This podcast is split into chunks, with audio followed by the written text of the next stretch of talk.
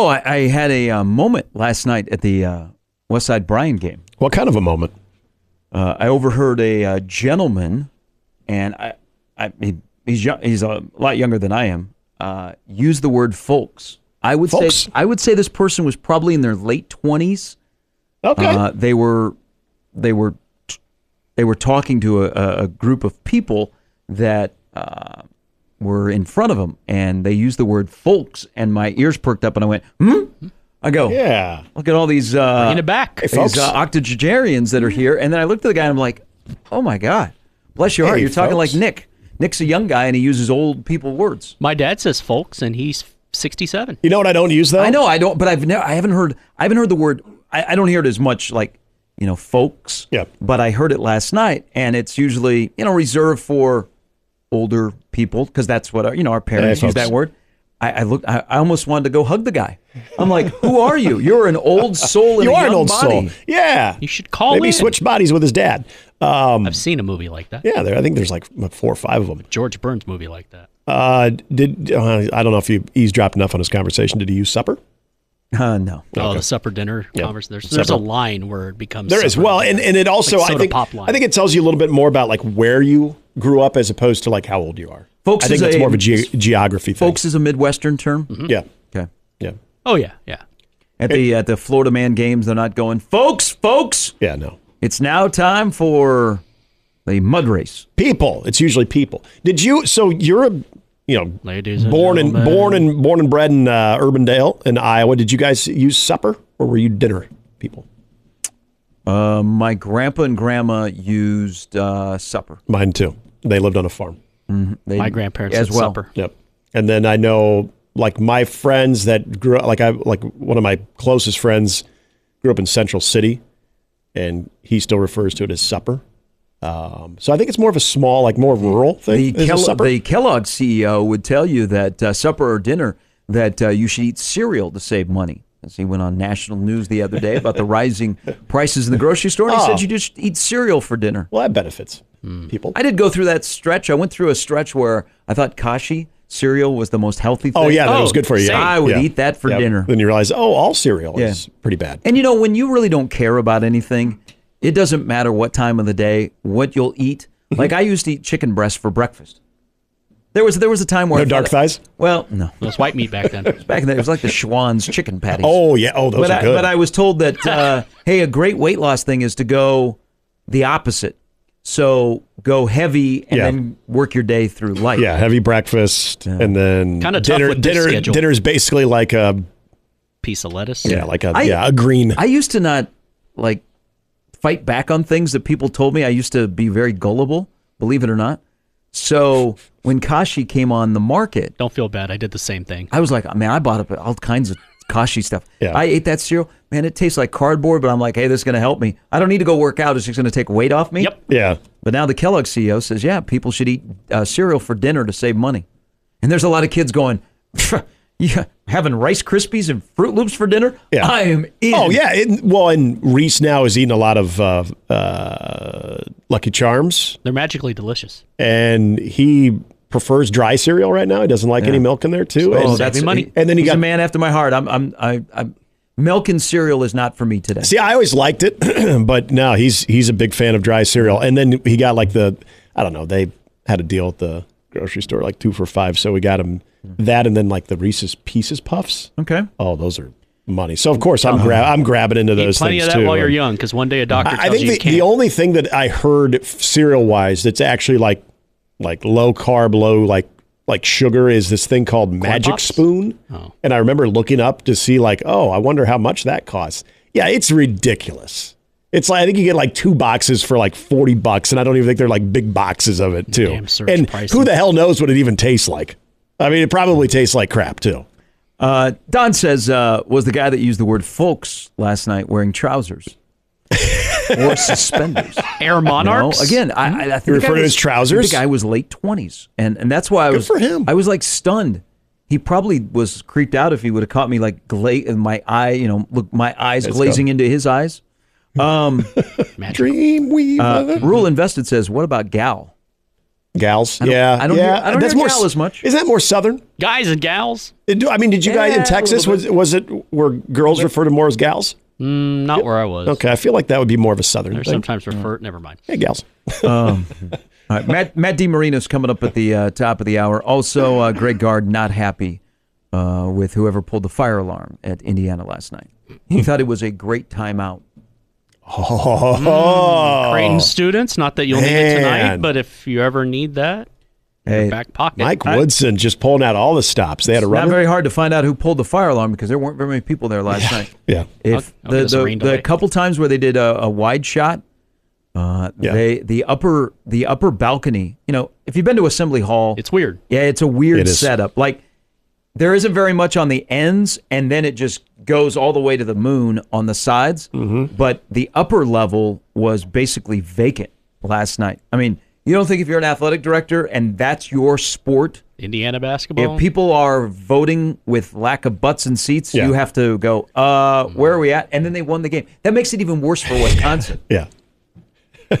well, and uh, Fred even mentioned it Woody's in trouble. on Monday night that they were talking about how you know PBA and you know being seventeen to one at home and how he thinks that it rivals some of the best venues in, in the Big Ten. And he was talking about being at Assembly Hall, and he said when it's when it's full, he goes now when we played it wasn't you know wasn't as full. Like he he made a point to mention that it and if you watch the game, you could tell. When they would again like the wide shot, you'd be like, "Oh, okay, yeah." There's a lot of people missing up there, but even he mentioned it because then the next night you had Caitlin Clark in town, and that place was banged out. I mean, it was standing room only. I mean, let's be honest. People at Indiana came to watch Molly Davis.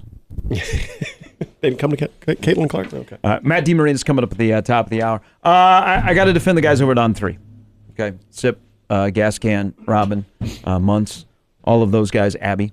Um, so the the early rankings for prospects in the class of 25 are starting to come out, and the state rankings have come out. And just past history, I don't think there's a lot of guys at some of these recruiting websites that spend a lot of time like watching games. So you get a little, and they and they use these weird formulas. Twenty four seven got dinged on this, uh, has, on their state rankings, and it had nothing to do with Schaeff or, or BC or Brunsey. Is the formula that twenty four seven used? All of a sudden, the state rankings were really wonky, and like Jacob Arope from Bellevue West, who you know going to play in the state basketball tournament next week, then go play football at South Dakota, was the number one player in the state, and I was like, mm, mm. mm watch a lot of high school football. I, I, I, I'm Yeah. probably not who I'm going to agree with. So 24-7's rankings were really, really wonky, and Schaeff took like all kinds of arrows. He's trying to have his first edition to his family, and people are all on him and like, you guys suck. And he's like, you do too, but I got bigger things to worry about. um, so on threes is really weird. Um, now you may disagree. So on three, the state rankings for 25, and it's going to be another really good year in 25. And Nebraska is in a good spot to get another good haul of in-state guys. Chase Loftin, who transferred from Elkhorn North to the superpower Millard South, will be the unanimous number one in the preseason.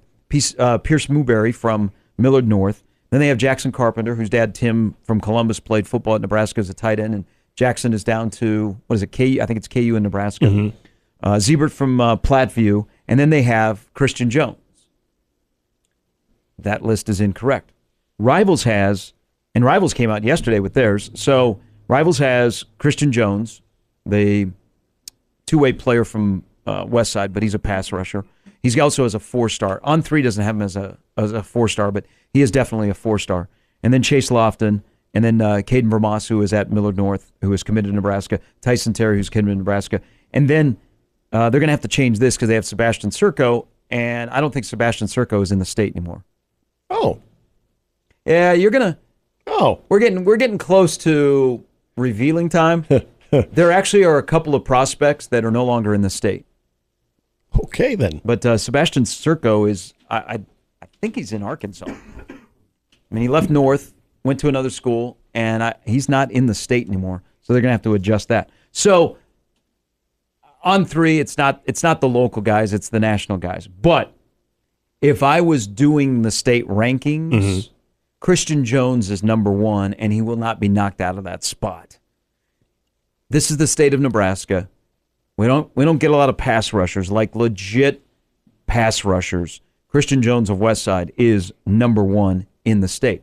Now, a, a, a guy who's going to get some run, who has already committed to Nebraska, Booth from Newman, is a really, really good player.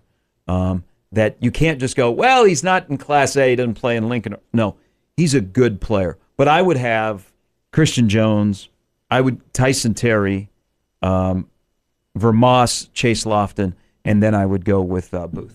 Those, those would be my top five as of today. Yeah, the, Crick, and I haven't seen a couple of the guys play, but Christian Jones, you know, first and foremost, just of what I saw, not only in the state champion or yeah, the state championship game, and really kind of throughout the season, following numbers, but then watching the Bellevue West game.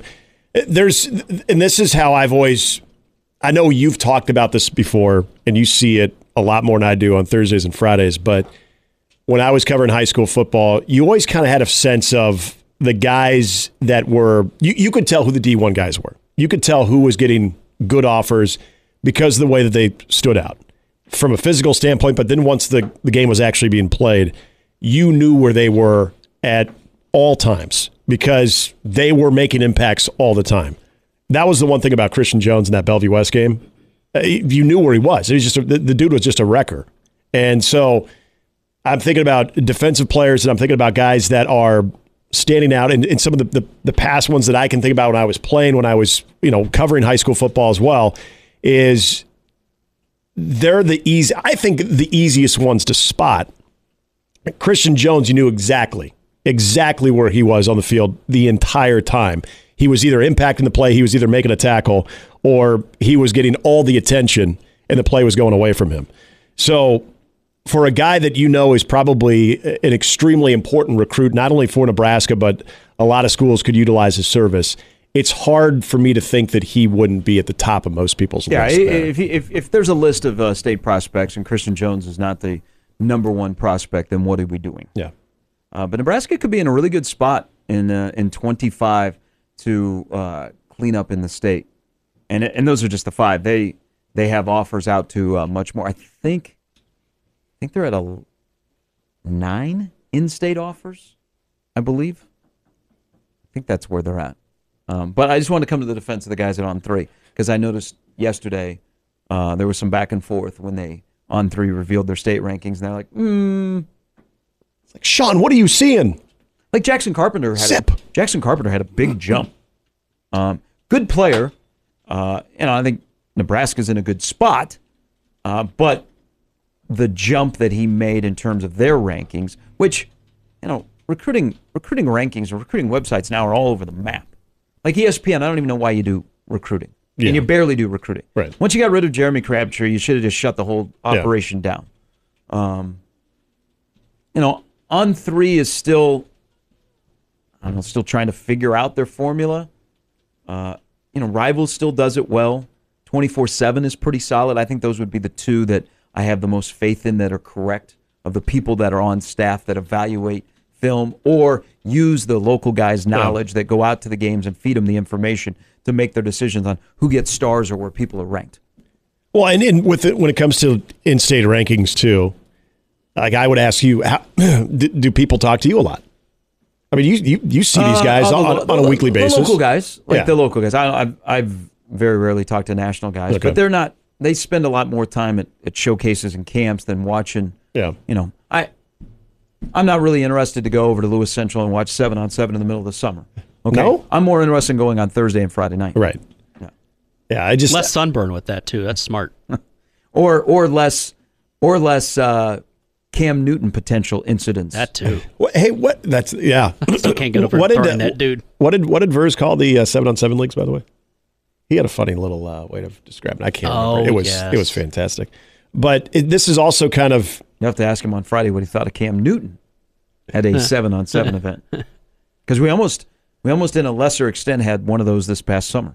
It, I, I used to I used to be in the Just cover AA these? I, I'm kind of I, I used to be in the uh, I'm kind of still in the AAU basketball world. Yeah. But having somebody that played basketball, I would go to a lot of weekends Right. away. So you would get to see the Gong Show parents and parents who live vicariously through their kids or coaches that think they're Coach K. yeah. And they're like, dude, you're not. Oh, it's it's and it, it yeah, was it was amu- yeah. it was amusing to watch.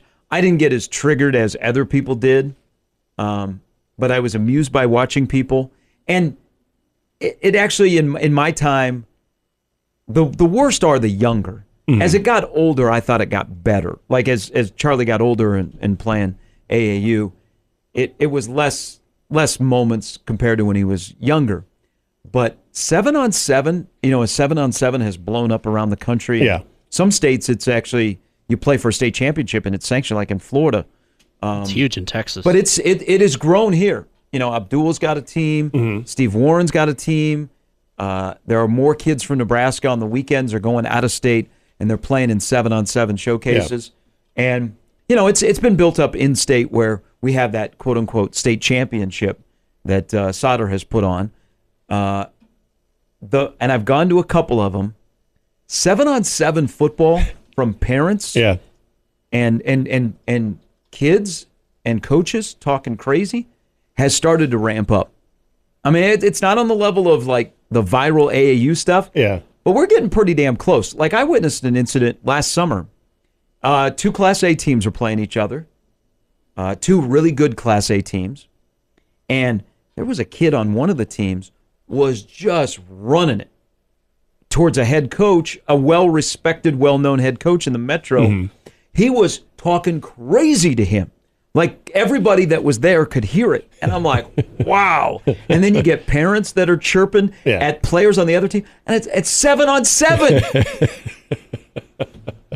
so I'm not surprised. so you know, I mean, the, the Cam Newton thing, it, it sounded like he was talking trash Yeah. and and really agitated it. But it's still, man. If I go and jump a guy and he's wearing a, uh, you know, um, the hat and it never comes off, and he's smiling while he's beating the crap out of you, man, I'm taking the L. yep.